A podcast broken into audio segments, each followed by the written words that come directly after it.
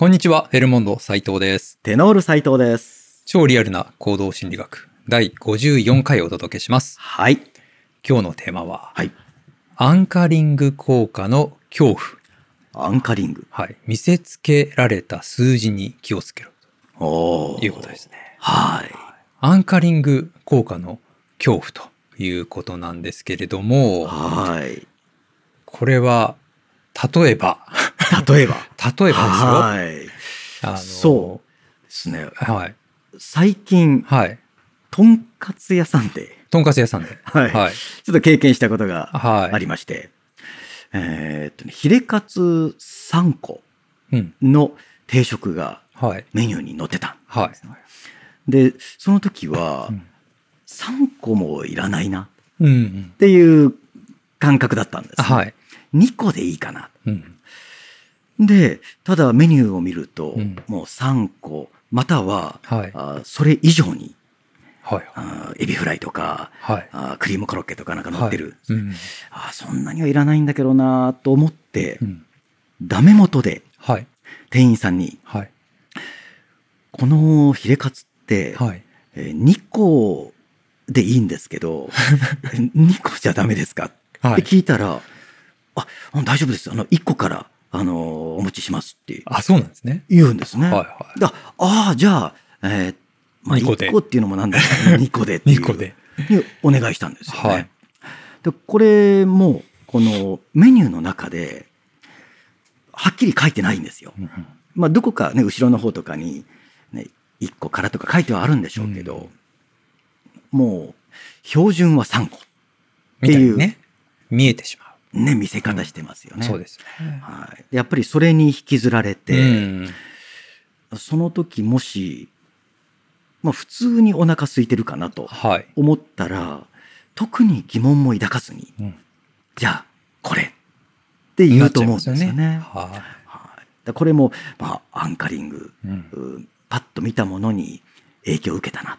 そうですね。はい。もともと自分の基準で、はい。ヒレカツはうん。2個っていうのがうん。あればいいんですけど、やっぱりメニューに釣られてしまう。ですですよねね。。ほら、あと定食とかもあの、ランチセットみたいなのあって、はいはいで単品で欲しいんですが、あのーももうセットセットが標準みたいな。ありますね。ねまあそっちが、がお得っていうふうに勘違い。まあ勘違いとかお得なんでしょうけどもうん、どうしてもそれに引っ張られてしま引っ張られますう。ね。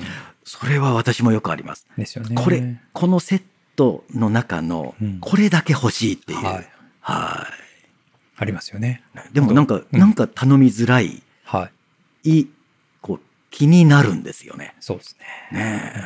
あと、お一人様何個までとか、はい。ねあ、何個まで、3個までって書いてあると、あ、はい。2個まででよかったんだけど3個買ってしまう。ありますね。ありますよね。はい。はそのいらないのに、い。うん。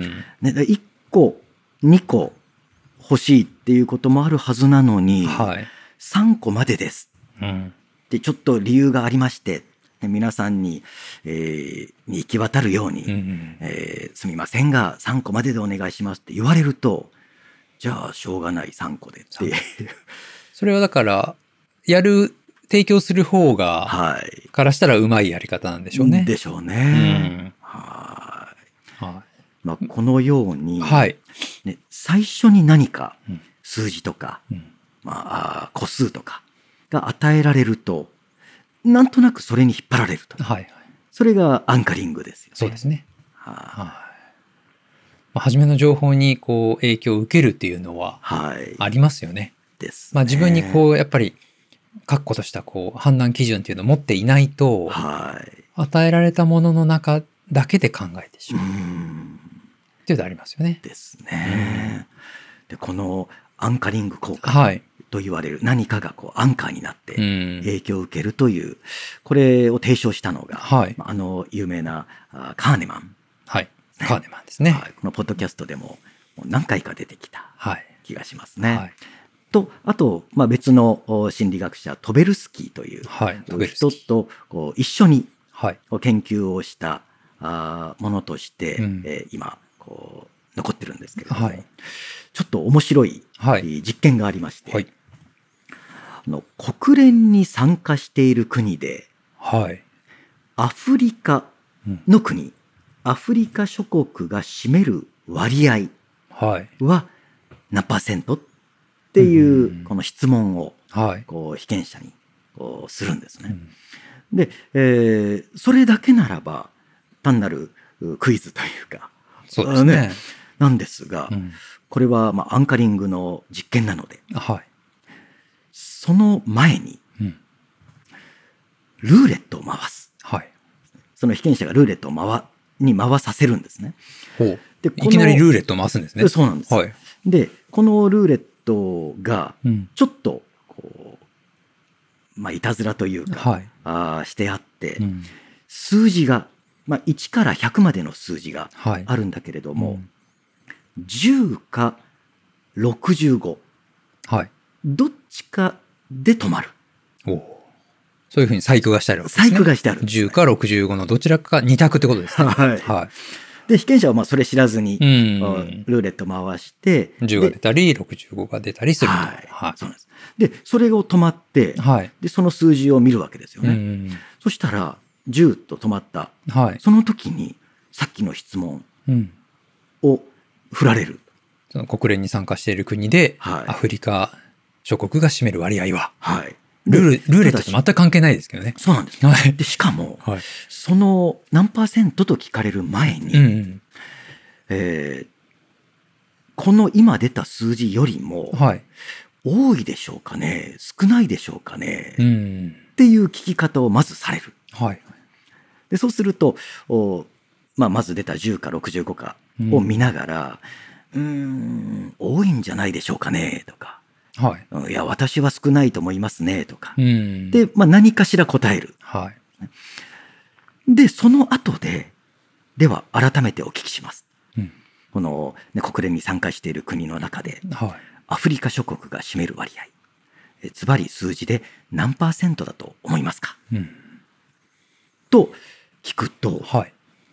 その前のルーレットでう、ん。10が出た人はい。は、まあ何人もいる、何人もに聞いてるわけですが、平均はい。25と答えてる。10が出た人ははい25%が平均値だったと。はい。はい。で、65の方が出た人は、うん。あ改めて聞かれた時に45%だと思うと。ほう。つまり、はい。最初に何の関係性もないはい。ルーレットの数字にはい。近い数字を言っていると。ということですよね。引っ張られていると。少なはいくとも。うん。10という数字を見た、うんねルーレット全く関係ないのに、はい。少なく答える。ねこれは、あの、ね、今回、なんかかなりはい。複雑な話ですけど、はい。あの、通常何か私たちが買い物するときにも、はい。ね、物の値段ってうん。あまり分かっていないじゃないですか。あ、分かってない。はい。ね、例えば、じゃあ、とあるボールペンをですよ、はい。見せられて、うん。これいくらだと思うって言われたらですね、ああの、まあ、そそこそこちょっと高級そうなボールペン見せられたら、はい相当差が開くと思うんですよ。あ。うん。ですよね。でそれがね、500円かもしれないし、1000円かもしれないし、5000円、1万円、まあ10万円ぐらいまで差が開くと思うんですね。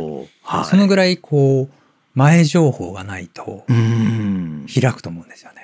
でしょうねだその直前に、例えば似たようなもので、はい。いや、このボールペン5万円もしてさ、ってみたいな情報があった上で、はいあこのボールペンっていくらぐらいすると思う？って言ったら、あうーん、じゃあ 4, 4万 ?3 万？とかなるわけですよね。うん。でもそれが、ね、1万円から比較したら、はいえー7000円ぐらいかなとか、うん5000円ぐらいかなとかなると。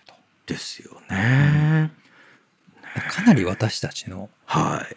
判断基準っていうのは曖昧なものですよね。ですよね。うんあの前にはい。あの店にボールペンが届いたんですね。ボールペンが？はい。もう一方的に届いたんですよ。一方的に？そう。はいでしかもそこに店名が入ってる。はい。要するに、うんどこの店名が？あのうちの店名が勝手に印字してある。そうなんです。はいはい。その英国紅茶サロンメイフェアはい。とこうもう刻印されているボールペンが一方的にボールペンがはい送られてきた。送られてきたんです。はあはで、なんだろうこれは？って言って見てみたら、あはあはい。まあ、よ要するにボールペンにうん。名前を入れてはい。売る、その業者さんからの、そううんの、おまあ、宣伝なんですようね。ん。こういうことができますよっていう。はあはい。で、それをまあ、ただあ浅く、こうう、パッと見て、いやーこんなのを、うんまあ、ね、宣伝の、はい。この営業活動の一環として、うん。これを、まあ、まずは作って、うん許可を得てるわけじゃないけれども、はい作って、で、郵送でうん送料もかけてうん。送って、だってこれ1本3000とか4000とかはするだろうからっはい。て言って見てたんですね。はい。で、ところが、詳しくうん。これを実際作ったら、うんなあ100本単位で作れますと、はいはい。で、お客さんに配ったらどうですかみたいなうん見たら、1本本当に200円とか。っていう値段なんですよね。そうですよね。じゃないと提供できないですもんね、無料でよね。うん。だからこれ見た目ではわからないもんだなっていう。そうなんですよね。はだ物の値段ってこう本当にねブランドとかはいそういうことにも関わってきますけど、い。うん。本当に適当なもんですよね。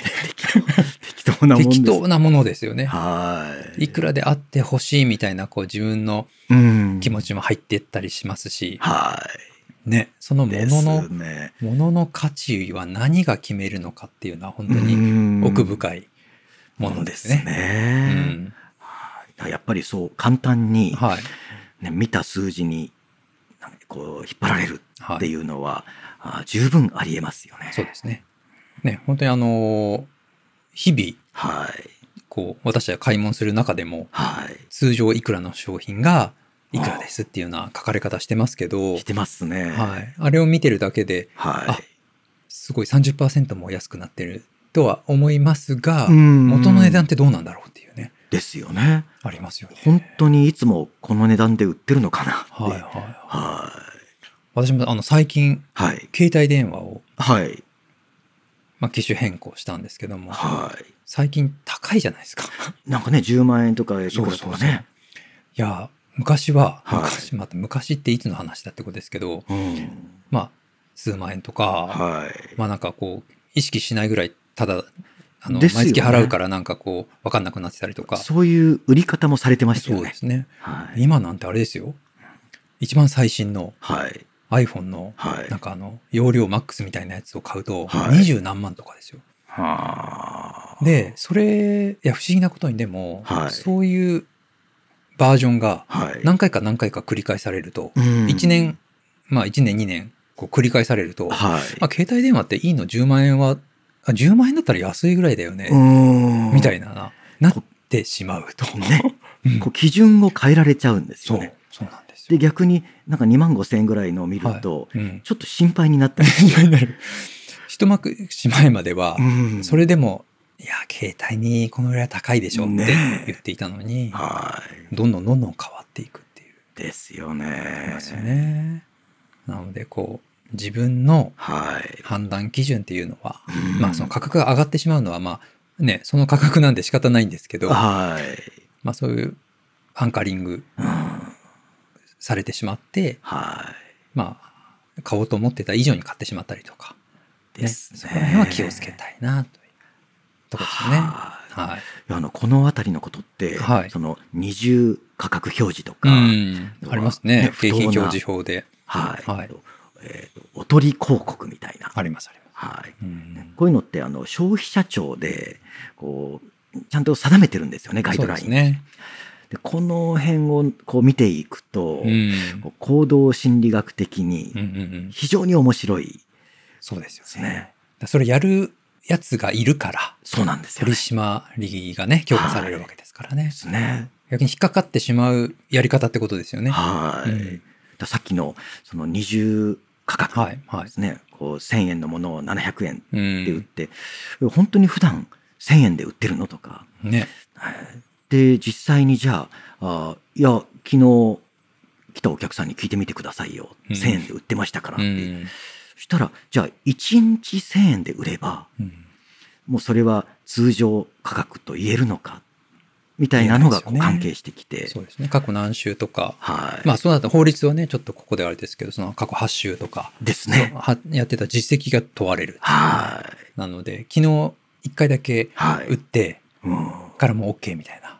そういうわけにそういうわけには。もいかないですよね。はい。その辺もこういう行動心理学うんで。すね。行動経済学っていうこういうものがこう関わってくるという。はい。逆手に取られないように。ですね。はい。はい。まあ、今日はそのアンカリング効果の恐怖ということなんで、はい。はい、本当にそれでいいのかなっていうのを。